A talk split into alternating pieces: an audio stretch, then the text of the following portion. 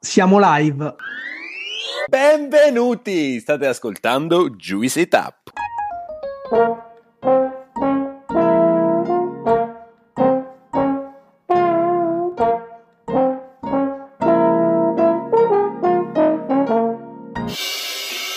Siamo Claudio e Gianluca e oggi vi portiamo negli uffici del comune di Milano per fare una chiacchierata con Andrea Magarini. Andrea è il coordinatore della Food Policy di Milano. Ma che cos'è una Food Policy? Già i romani si occupavano di regolare le politiche alimentari attorno alle città, agli spazi urbani e nel tempo questa esigenza è rimasta costante fino ad arrivare alle food policy urbane moderne. Con Andrea capiremo che cos'è una food policy in generale, che importanza ha per un contesto urbano moderno e poi in particolare come nasce e cos'è oggi quella di Milano. Ma come al solito, prima di iniziare, per continuare a supportarci vi chiediamo di seguirci sui nostri canali social, sia Instagram che Telegram, e vi chiediamo anche di lasciare una valutazione dalla piattaforma podcast da cui ci state ascoltando. Siamo pronti per iniziare? Andrea, benvenuto su Juicy Tap. Grazie a voi, grazie a voi davvero, è un piacere e spero sia interessante appunto. Ci siamo rincorsi per un po', quindi è veramente un piacere averti qui con noi oggi. Partiamo un po' da te, ti chiedo se puoi raccontare a noi e a chi ci ascolta chi è Andrea Magarini, quindi la tua storia, le tue esperienze formative e un po' il percorso professionale che ti hanno portato dove sei oggi. Sì, volentieri. Allora, io ho studiato architettura al Politecnico di Milano, che è una facoltà un po' sui generi, nel senso che cerca sempre di mixare l'aspetto della progettazione architettonica con le scienze del territorio, con il design, con l'urbanistica, la pianificazione territoriale. Ho preso un po' questa strada e fin dall'inizio, secondo anno di università, ho conosciuto un professore un po' anche lui bizzarro che mi ha estradato ai temi della pianificazione urbana, dei sistemi alimentari, dei sistemi alimentari urbani eh, e ho preso un po' questa strada. Ho, eh, ho lavorato un po' in un laboratorio del Politecnico su questi temi, poi mi hanno spedito in castigo dall'altra parte dell'oceano per sei mesi in Haiti e Repubblica Dominicana, dove ho seguito la pianificazione di alcune filiere corte sul confine dopo, dopo il terremoto appunto di Haiti. Eh, sulla filiera del latte, la filiera del miele, la filiera ortofrutticola. Poi sono tornato, mi sono laureato, ho iniziato a lavorare per un centro di ricerca indipendente che si chiama Economia e Sostenibilità e lì dentro abbiamo iniziato a scrivere da, da, da consulenti, da ricercatori, la food policy del comune di Milano. Eh, io ho lavorato lì dentro per circa tre anni.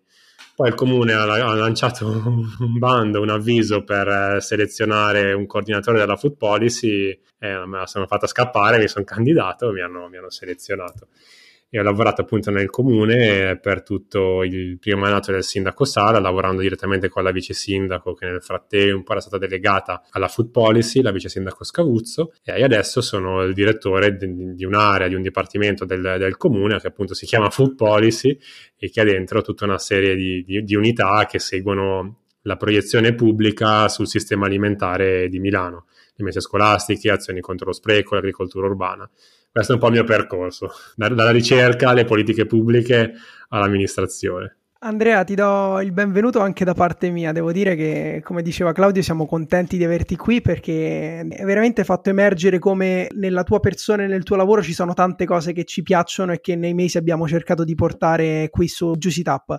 Però il tema un po' centrale per cui abbiamo deciso di invitarti è quello della food policy.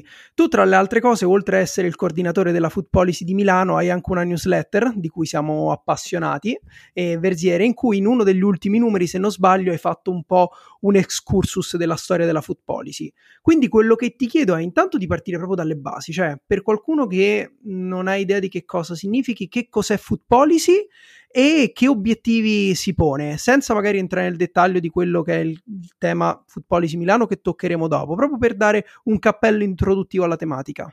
Beh sì, diciamo un bellissimo tema e anche molto sconosciuto, nel senso che le città si sono sempre occupate di quelle che adesso chiameremo food policy, ci sono sempre occupati di cibo. Nell'ultima newsletter ho provato a raccontare la prima food policy moderna, la prima food policy vera, che è quella di Roma la cura della nonna era la, la politica, il problema di, da, da, risolvere di fornire grano alla, alla, città di Roma nel periodo romano. Eh, e questo ha fatto nascere un prefetto della nona che era fun- il funzionario più importante di tutto l'impero perché era quello che si occupava di garantire gli approvvigionamenti. Roma ha preso la colonia dell'Egitto perché in Egitto si faceva il grano e questo funzionario, questo prefetto si occupava appunto di garantire lo stock, l'arrivo, la distribuzione, definire appunto anche i prezzi piuttosto che dalla Sardegna, dalla Tunisia, dalla Sicilia. Ecco, diciamo, facciamo un volo e dal Medioevo le città avevano un intorno agricolo e il rapporto città-campagna ha fatto ricche le nostre città. L'Italia è un paese europeo molto diverso dagli altri, noi abbiamo città a ogni tiro di schioppo e tutte queste città avevano un loro sistema alimentare, avevano degli orti dentro le mura, avevano dei campi agricoli fuori le mura, c'era un bosco, c'era un'economia bilanciata, un equilibrio tra città e campagna.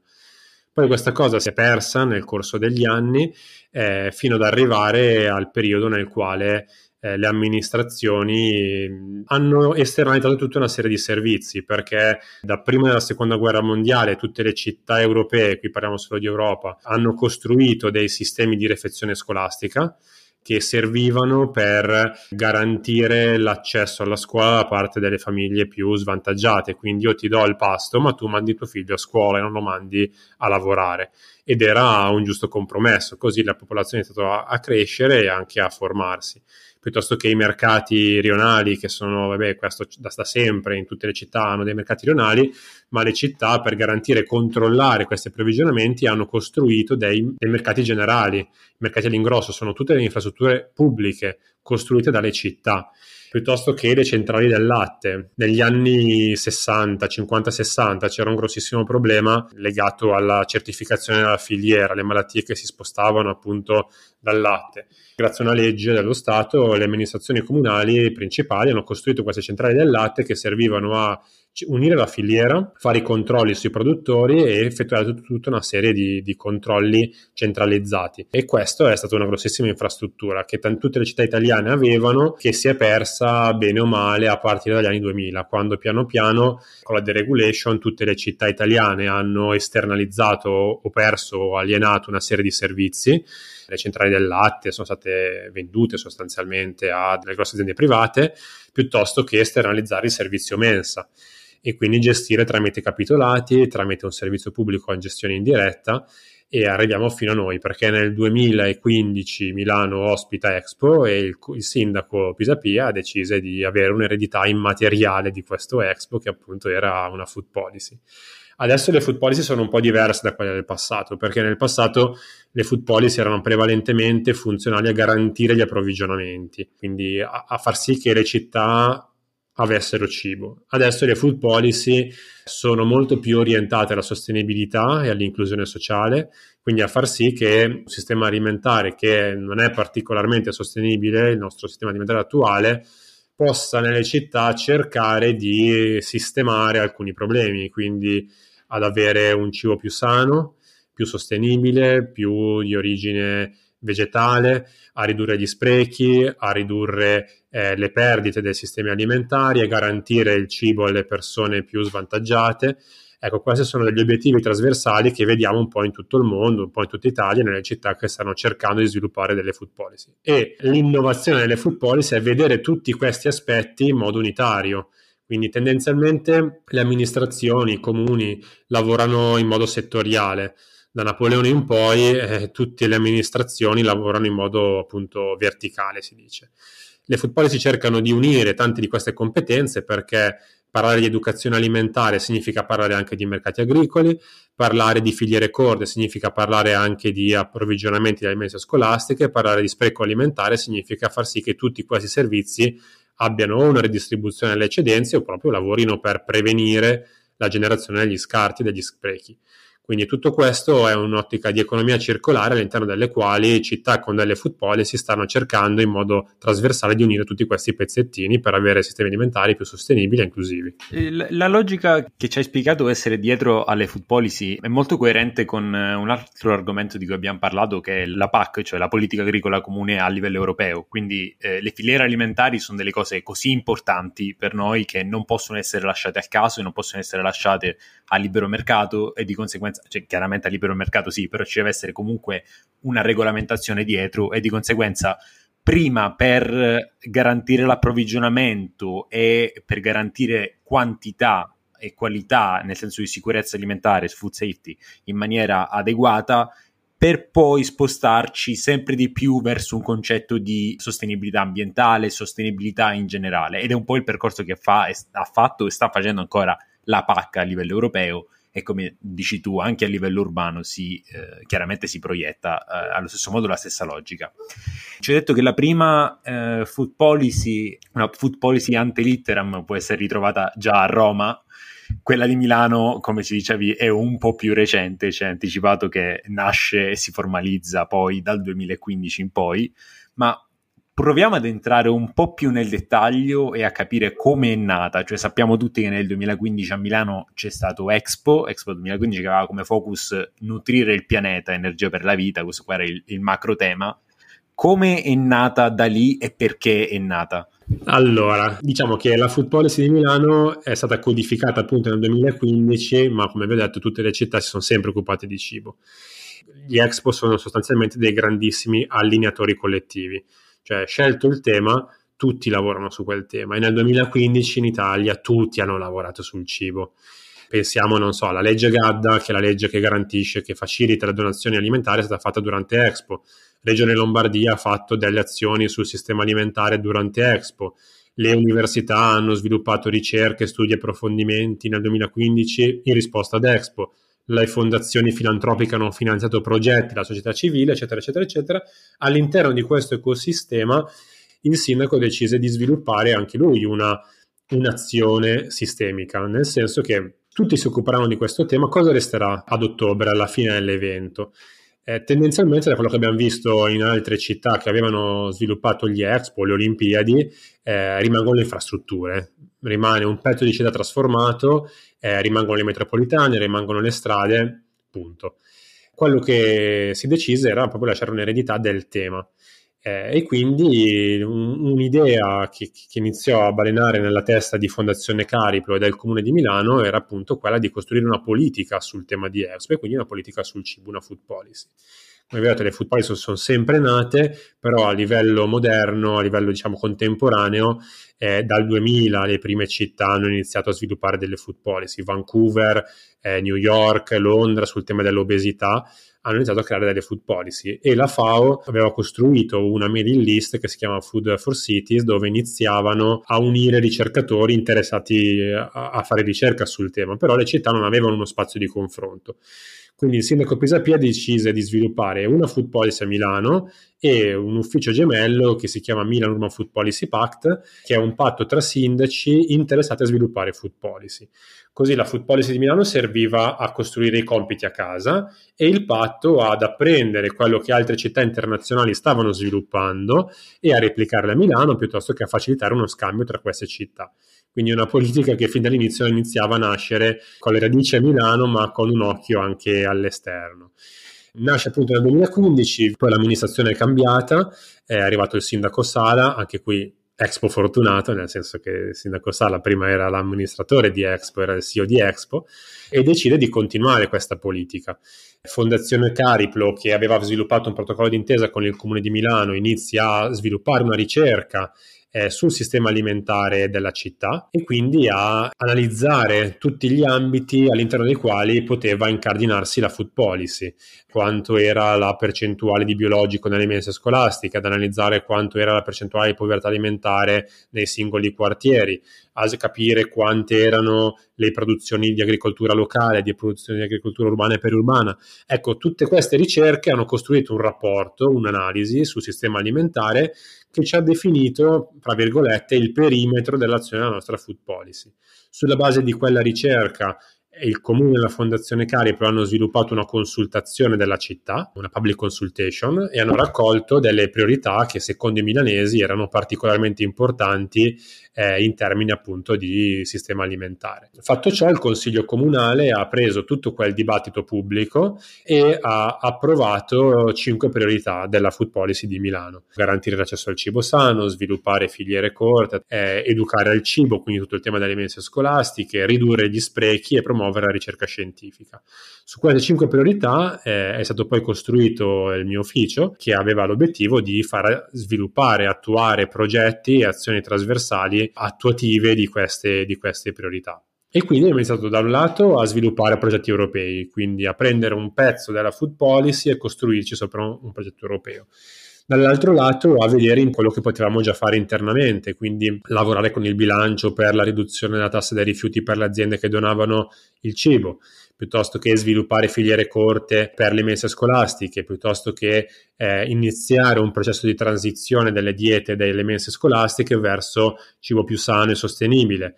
E tutte queste azioni piano piano iniziavano a costruire un corpo di attenzione che hanno abilitato delle comunità in città che hanno lavorato appunto insieme a noi. Pensate soltanto alla riduzione degli sprechi alimentari.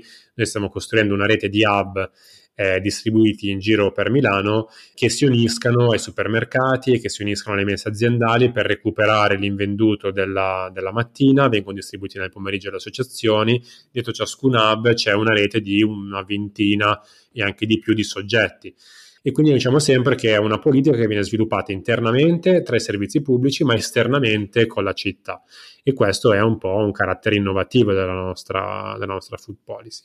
C'è un bellissimo sito foodpolicymilano.org con tutti questi materiali, con le azioni, i progetti, invito appunto ad andare a navigare, ce n'è un po' per tutti i gusti, ecco. Comunque tu sei responsabile della food policy di Milano, però mh, su quella scia o comunque sulla scia delle food policy, ho detto mh, la prima probabilmente del mondo moderno è Vancouver, però poi ne sono nate eh, tante altre e anche in Italia ce ne sono molte, sia di grandi comuni come può essere Milano o, o Roma, che non so se, se al momento l'ha, l'ha ultimata o comunque ci sta lavorando, e, però anche molti piccoli comuni hanno iniziato un percorso simile, sono chi è più avanti, chi è più indietro. Mm, tu hai qualche esempio da portare di eh, magari anche di, di, comuni con cui collaborate, che avete aiutato a crescere o che ha, hanno aiutato voi a crescere in uno scambio? Sì, sì, diciamo il tema si sta ben radicando in Italia e questa è una cosa estremamente positiva. Noi abbiamo 28 città in Italia che hanno firmato quello che dicevo prima, il Milan Urban Food Policy Pact. Sono 28 città che hanno dichiarato il loro interesse, 28 sindaci che hanno dichiarato il loro interesse a sviluppare delle food policy, quindi questo è un primo cluster di città interessate. Tendenzialmente sono capoluoghi di regione capoluoghi di provincia, cioè città che hanno anche una capacità innovativa rispetto a dei comuni molto piccoli o comunque che hanno dei grossi servizi di mensa piuttosto che hanno appezzamenti dati per orti urbani. Eh, comuni più piccoli tendenzialmente cercano di lavorare in modo aggregato. Abbiamo una grande biodiversità in Italia perché andiamo dalla piana del cibo di Lucca che unisce cinque comuni per fare appunto dei ragionamenti di food policy in modo sinergico a livello territoriale a città metropolitane come il caso di Cagliari e di Bari che stanno sviluppando delle food policy appunto metropolitane a città che fin dall'inizio hanno iniziato a lavorare con noi. Penso a Torino, Genova, Trento, Cremona, Livorno, eh, Bologna. Con tutte queste città abbiamo dei rapporti costanti abbiamo anche un gruppo WhatsApp di funzionari dove ogni due per tre ci scriviamo. Eh, e quindi diciamo questo per rappresentarvi quanto ci siano anche dei rapporti personali al di là dei rapporti istituzionali. Ci incontriamo una volta all'anno eh, in una città diciamo internazionale all'interno di questi incontri globali e ci incontriamo anche in Europa. Ciascuno ha un po' il suo taglio, nel senso poche città hanno sviluppato come noi una food policy approvata da una delibera di consiglio comunale e questo è un po' un peccato, io continuo sempre a dirlo a tutti, se non hai un documento scritto che ti, dica, che ti dia il perimetro della tua food policy ti manca un pezzo, questo è ovvio, perché altrimenti puoi dire che la tua food policy è qualunque cosa, ma se non hai niente di scritto è un po' difficile da motivare. Eh, per farvi alcuni esempi, diciamo l'ultima delibera approvata, se non sbaglio, la città di Aosta che ha, firmato il patto e ha approvato la sua, la sua, food policy. Altre città sono Trento che ha una delibera di politica agricola, sono Roma che l'ha approvata nel 2021, se non sbaglio, a giugno del 2021 e adesso sta iniziando a camminare i primi passi con un po' di difficoltà. Eh, Livorno per ora hanno approvato una delibera di food policy e ci stanno lavorando eh, altre città come Torino e Genova non hanno approvato una delibera ma hanno grossi, delle grosse azioni sulla food policy. Torino sta salvando lo spreco alimentare evita lo spreco dal mercato di Porta Palazzo e anche lì sviluppazioni di economia circolare, di donazione, piuttosto che Cremona ha un servizio mensa eccellente e cerca in tutti i modi di andare sempre più a incrementare le filiere corte, il rapporto con i genitori, il consumo di frutta. Trento sta lavorando tantissimo sui mercati agricoli, sui mercati comunali, costruendo dei rapporti direttamente con gli agricoltori piuttosto che Genova sull'economia circolare. Ecco, tutte queste città stanno innovando un po' il tema, il tema in Italia.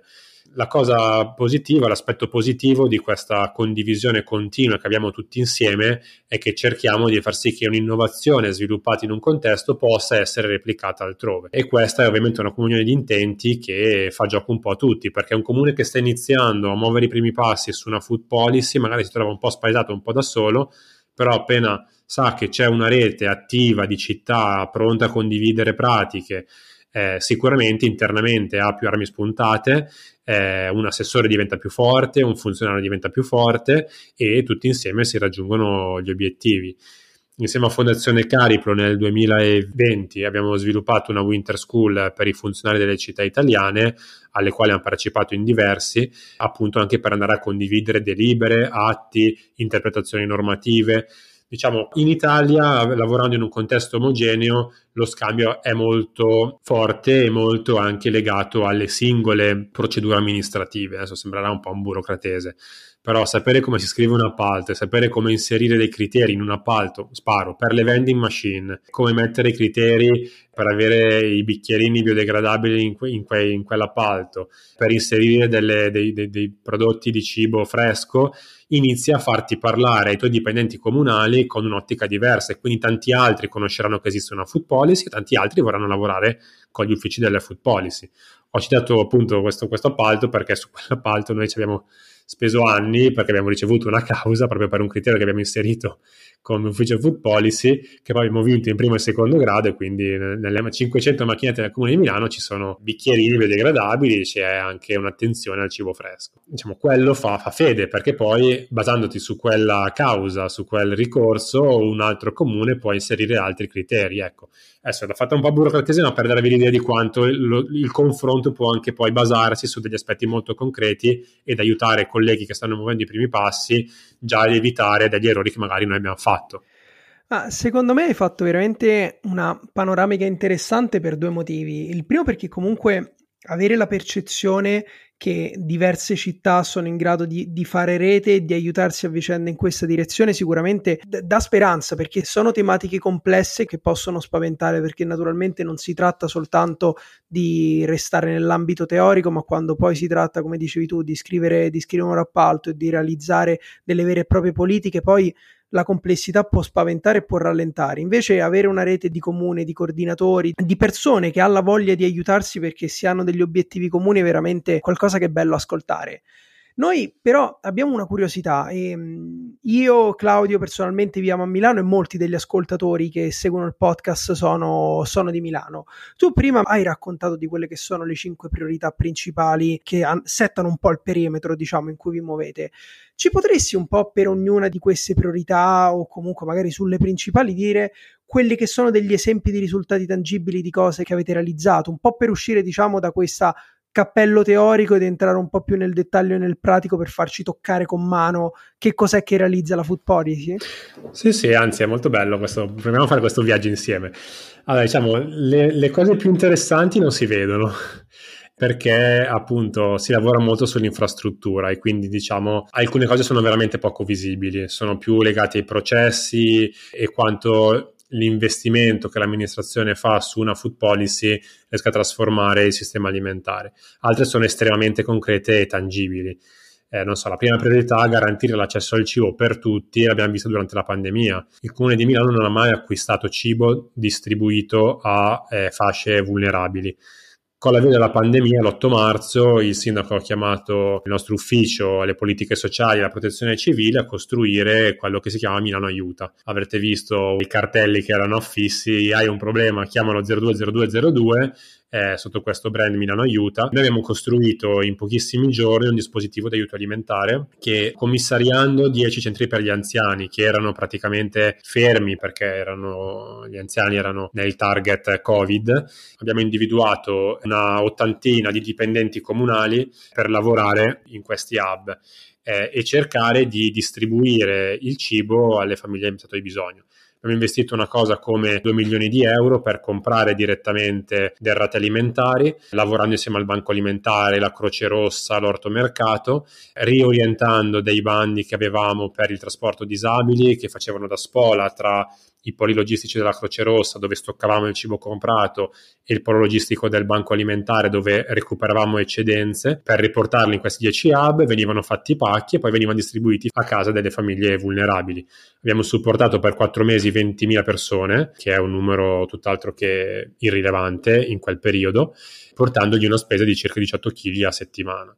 È un impegno che non si è fermato durante il primo lockdown perché poi abbiamo fatto i buoni spesa, eh, investendo una ventina di milioni di euro, che sono arrivati a 80.000 persone, questo insieme sempre alle politiche sociali con le quali abbiamo lavorato da Dio in quel periodo, quando si dice lavorare con i colleghi di strutture diverse, no?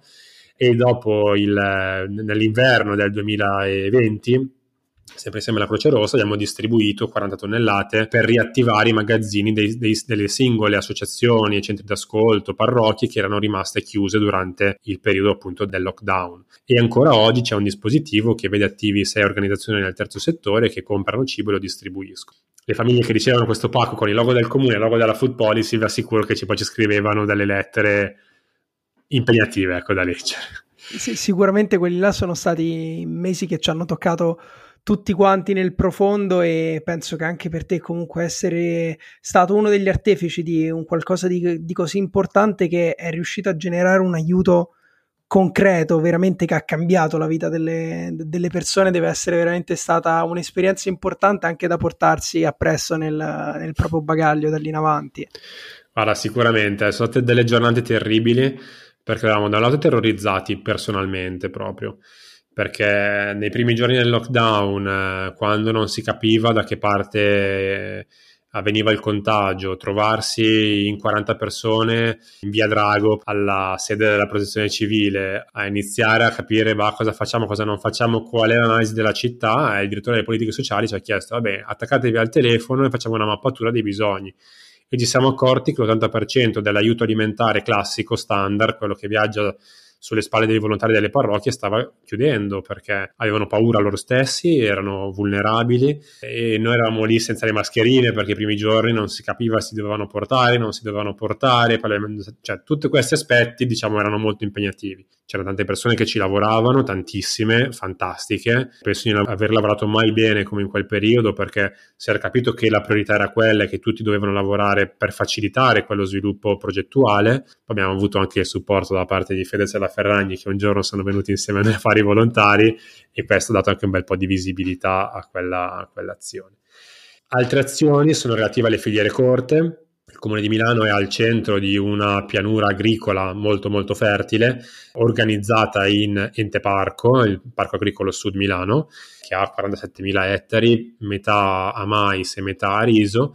Eh, noi abbiamo cercato di sviluppare in questi anni una serie di filiere corte il riso delle mense scolastiche che mangiano nelle mense di Milano viene coltivato in alcune aziende dentro il comune di Milano. E questo aiuta sicuramente a raccontare una storia a questi bambini che hanno una percezione della loro vita prevalentemente urbana, ma fargli capire che a un tiro di schioppo che a un'uscita della metropolitana di Milano si può arrivare anche direttamente in campagna e questo è molto bello, riduce le, le, le, percorrenze di queste filiere globali quando possibile e cerca di introdurre appunto delle filiere corte negli acquisti pubblici che facciamo.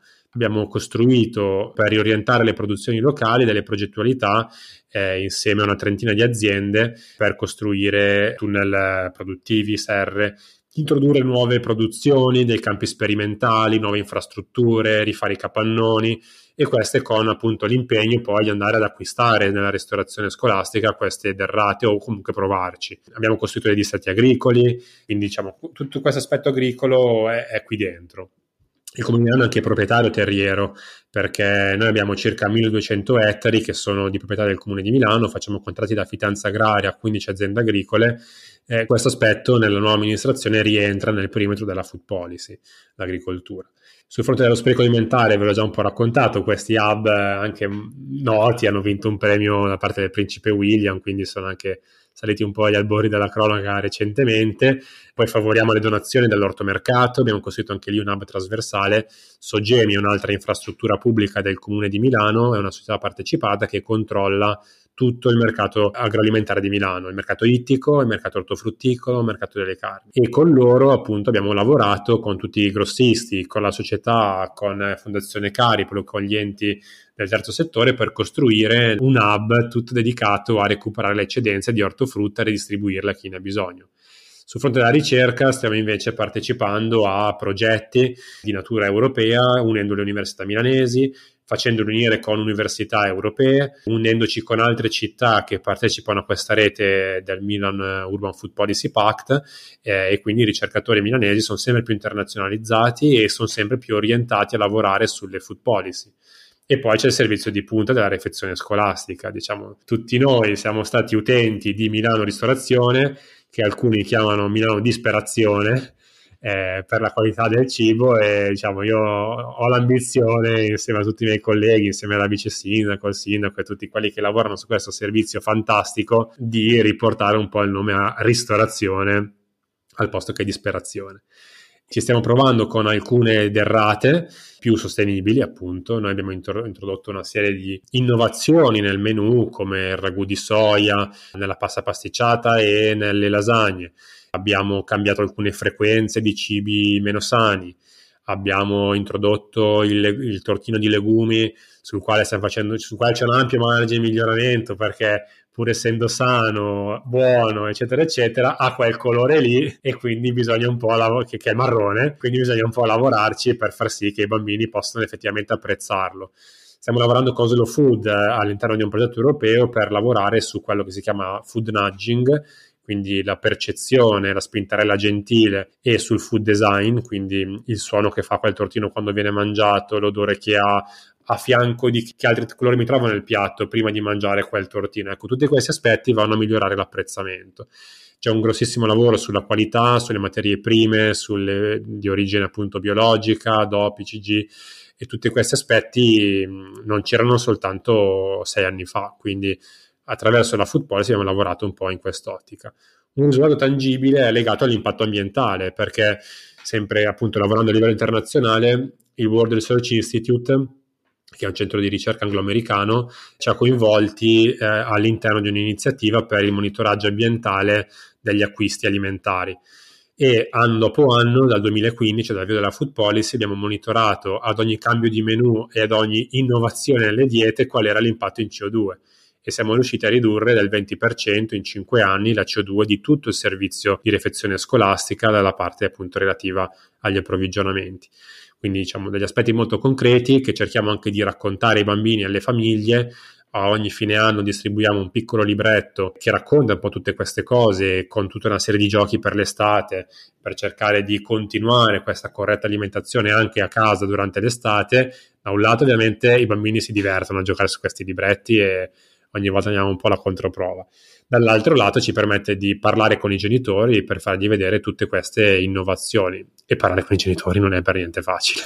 Andrea, una cosa che traspare da tutti questi esempi eh, che ci hai fatto è una cosa, che è la complessità che c'è dietro tutto questo, perché già lavorare a, a livello comunale in una città come Milano non è semplice ma farlo coinvolgendo così tanti attori e lavorare in maniera trasversale, perché quando si parla di, di, mense sarà un ufficio coinvolto, quando si parla di politiche sociali ce ne sarà un altro ancora, quando si parla di eh, questioni ambientali a, ancora uno diverso e diciamo che il, il tuo ufficio invece riunisce un po' il tutto e che coordina diverse attività, a cui si aggiunge un ulteriore livello di complessità complessità tra, tra, virgolette perché in realtà è un grande aiuto che è, eh, sono tutti gli attori che poi vengono coinvolti per l'implementazione per, per, la messa in atto di tutte queste cose. Citato la Croce Rossa, citato la, la protezione civile, Slow Food quindi tanti attori che ruotano attorno al, alle vostre attività. Io voglio arrivare a un punto, cioè a parlare della governance della food policy eh, di Milano, cioè capire non soltanto a, dal lato vostro come viene eh, coordinato il tutto, però anche da una parte come vengono coinvolti, se vengono coinvolti i cittadini in qualche modo, e come vengono prese le decisioni, come nasce un progetto e un, un'iniziativa, oltre eh, a, agli esempi che già ci hai fatto finora, chiaramente. È l'aspetto principale, eh, nel senso che sviluppare una governance inclusiva per sviluppare una food policy è una precondizione. Allora, ci sono diversi aspetti che possono determinarvi un po' una risposta. Il primo è sviluppare dei, dei rapporti formali, noi abbiamo con ATS, Fondazione Calibro, Politecnico, Asso Lombarda, Slow Food, Città Metropolitana, degli accordi veri e propri, dei, delle convenzioni, dei protocolli d'intesa funzionali a dire ok, il Comune Milano sta lavorando su questo aspetto, lavoriamoci insieme, cosa puoi fare tu? Sviluppiamo un progetto, sviluppiamo un'azione, la facciamo a livello sperimentale e poi capiamo come scalarla. E questo è una cosa abbastanza standard.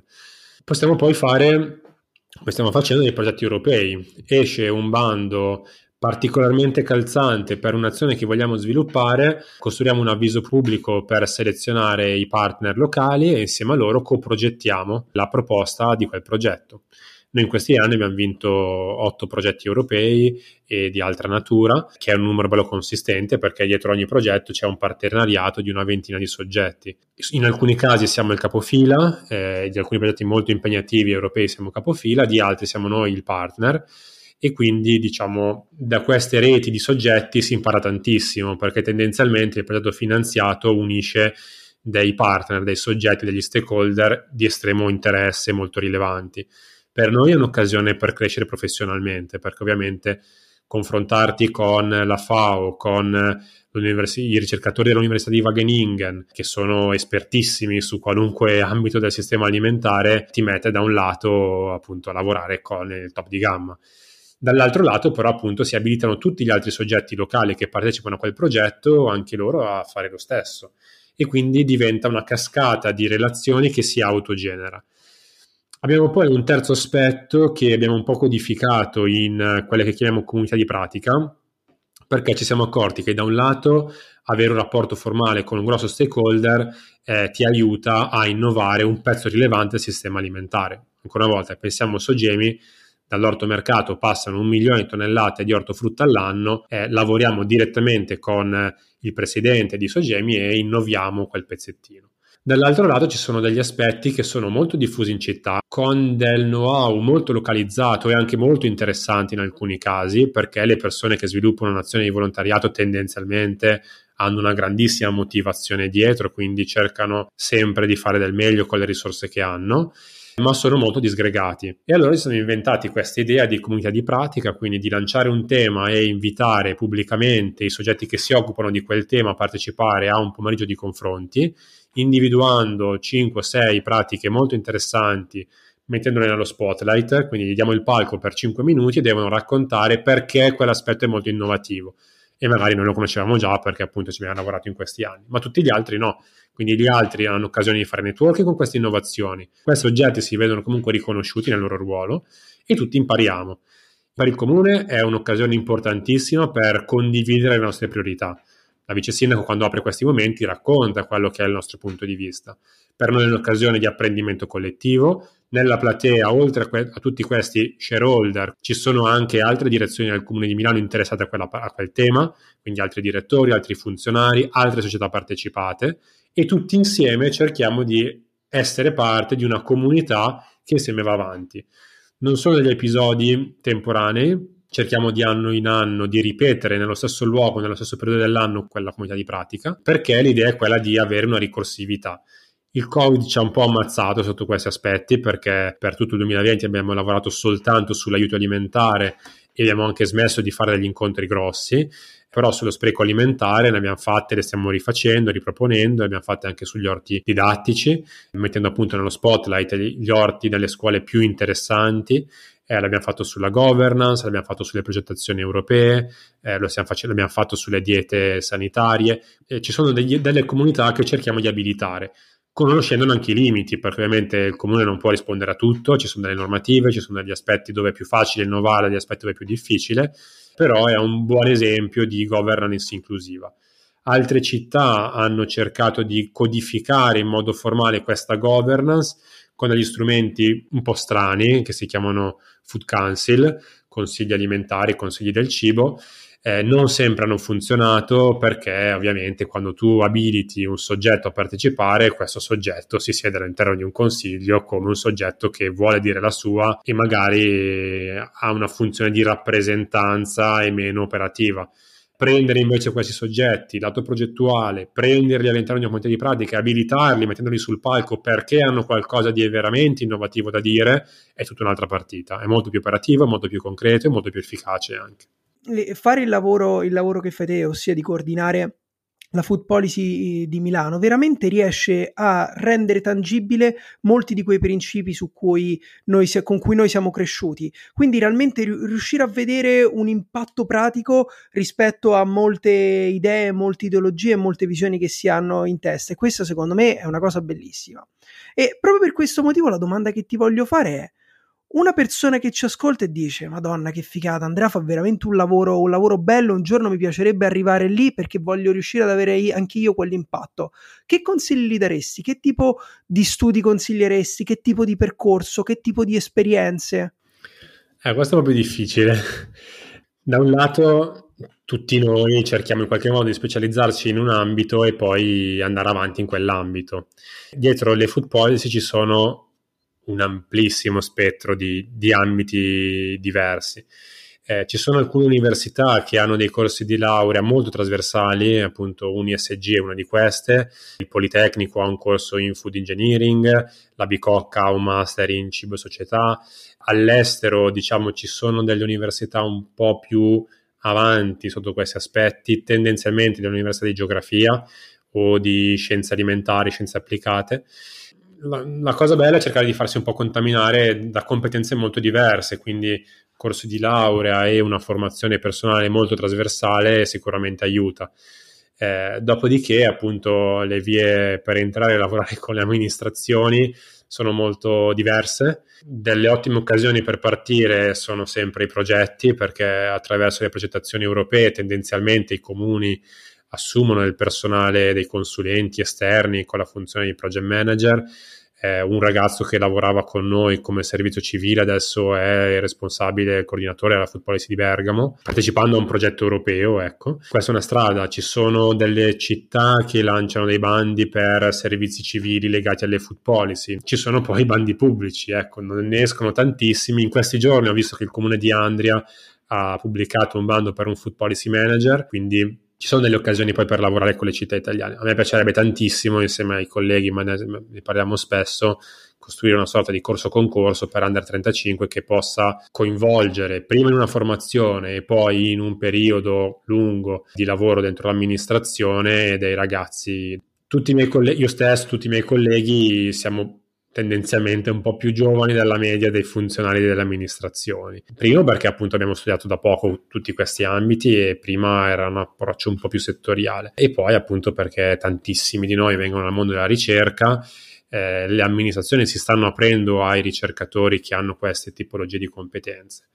non sono tantissimi posti in quest'ambito, però ci sono, ecco, sia come progettualità che come poi lavoro trasversale nelle amministrazioni ce ne sono tanti. Ecco. E siamo convintissimi che ci sarà sempre più bisogno di figure del genere, sempre più città, magari città non saranno più città, ma si andrà anche a dei livelli superiori, magari passando alle province o alle regioni, e le football si potranno conquistare il mondo. Conquistare il mondo.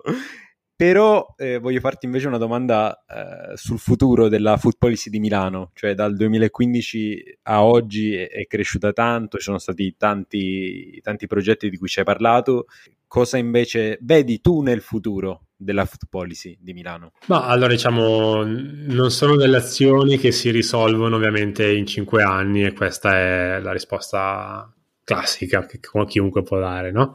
Però vedo due ambiti molto molto interessanti che a me personalmente stanno affascinando e oltre a me anche tutti i colleghi.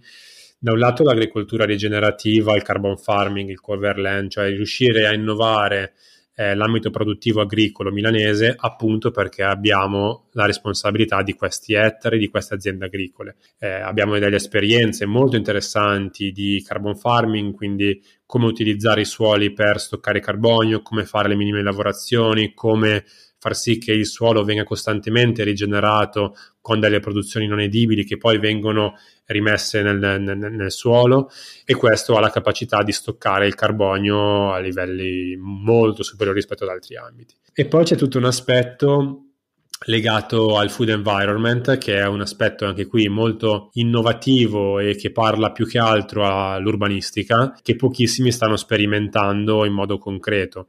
Tutti noi animali urbani siamo spinti a fare o non fare delle cose in base a quello con il quale ci confrontiamo che impatta sulle nostre abitudini. Ciascuno di noi in media assume 250 decisioni al giorno alimentari. Faccio colazione, non faccio colazione, prendo il caffè, il tè o il latte, metto lo zucchero, non lo metto, lo metto di canna, prendo il caffeinato, non lo prendo il caffeinato, mangio un frutto. Tutte queste decisioni sono ogni giorno 250, meno male replicate 250 decisioni per i giorni dell'anno per un milione di abitanti avrete una valanga di milioni di, di decisioni. Alcune, su alcune di queste si può indirizzare su una decisione più sana e più sostenibile rispetto che ad altre. Si parla di food environment, quindi di ambienti alimentari eh, cammino per strada e vedo un negozio che vende cibo spazzatura o cammino per strada e vedo un negozio che vende cibo fresco nella pubblicità pubblica mi esce una pubblicità ricca di grassi, di zuccheri di sale o mi esce una pubblicità di cibo sano? Entrando a scuola ho un orto didattico oppure ho un giardino e basta, oppure non ho neanche il giardino.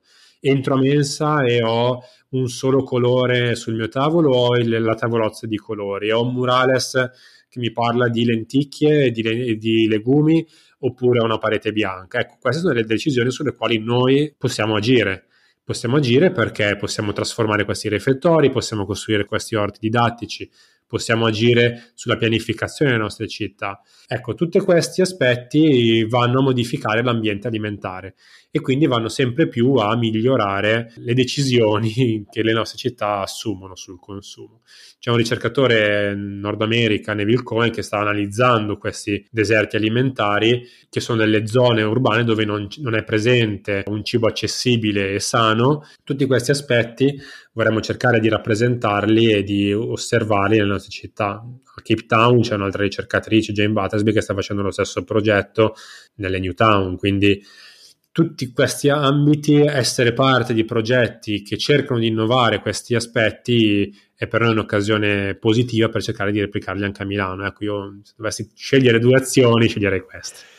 Devo dire che sono contento di vivere a Milano perché queste due tematiche di cui hai parlato sono due tematiche che mi affascinano veramente tante, soprattutto quella di, di food environment.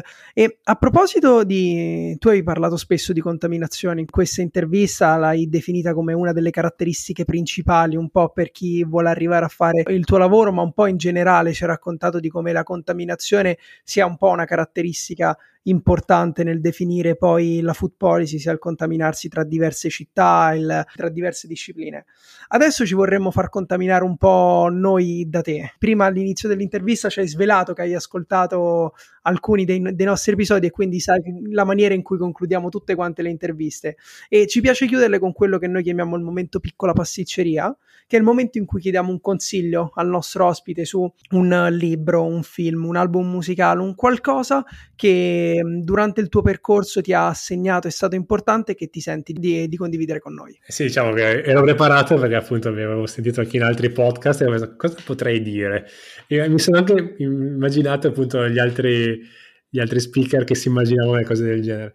Ma io volevo portarvi un libro eh, di Caroline Steele, che è una divulgatrice, ha fatto anche degli ottimi TED Talk, quindi se scrivete, googolate Caroline Steele, Angry City, vi esce un video bellissimo dove ha rappresentato appunto la storia del cibo e delle città, il rapporto tra cibo e città, come il cibo ha plasmato le città.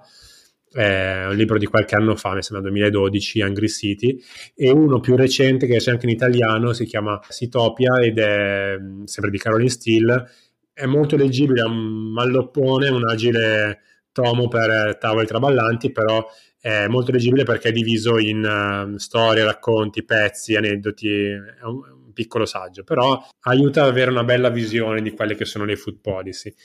E Carlo è una persona squisita, insomma, qui la chiamano un po' nonna papera perché ha questo sempre inglese con vestiti un po' a fiorellini lunghi, però è una persona che riesce bene a divulgare un concetto molto integrato come quello delle food policy. E dopo questo consiglio direi che do anche io un consiglio a chi ci ascolta, iscrivetevi alla newsletter di Andrea Verziere, vi lasciamo il link nella descrizione del podcast, non ve ne pentirete. Andrea, ogni quanto esci, ogni quanto ci scrivi? Perché io sono chiaramente parte del, della mailing list. Ma l'idea di fargli uscire una volta al mese su un tema molto specifico, con le newsletter un po' lunghette, però che cercassero di andare un po' a fondo dei temi, quindi poi c'è una collega che me le legge prima di farle uscire, che mi dà un po', eh, fa la mia, il mio mirror e ogni volta mi cazzia, mi cancella, dice no, qua troppo tecnico, via. Però tendenzialmente una volta al mese. Ok, quindi una volta al mese riceverete Andrea in inbox.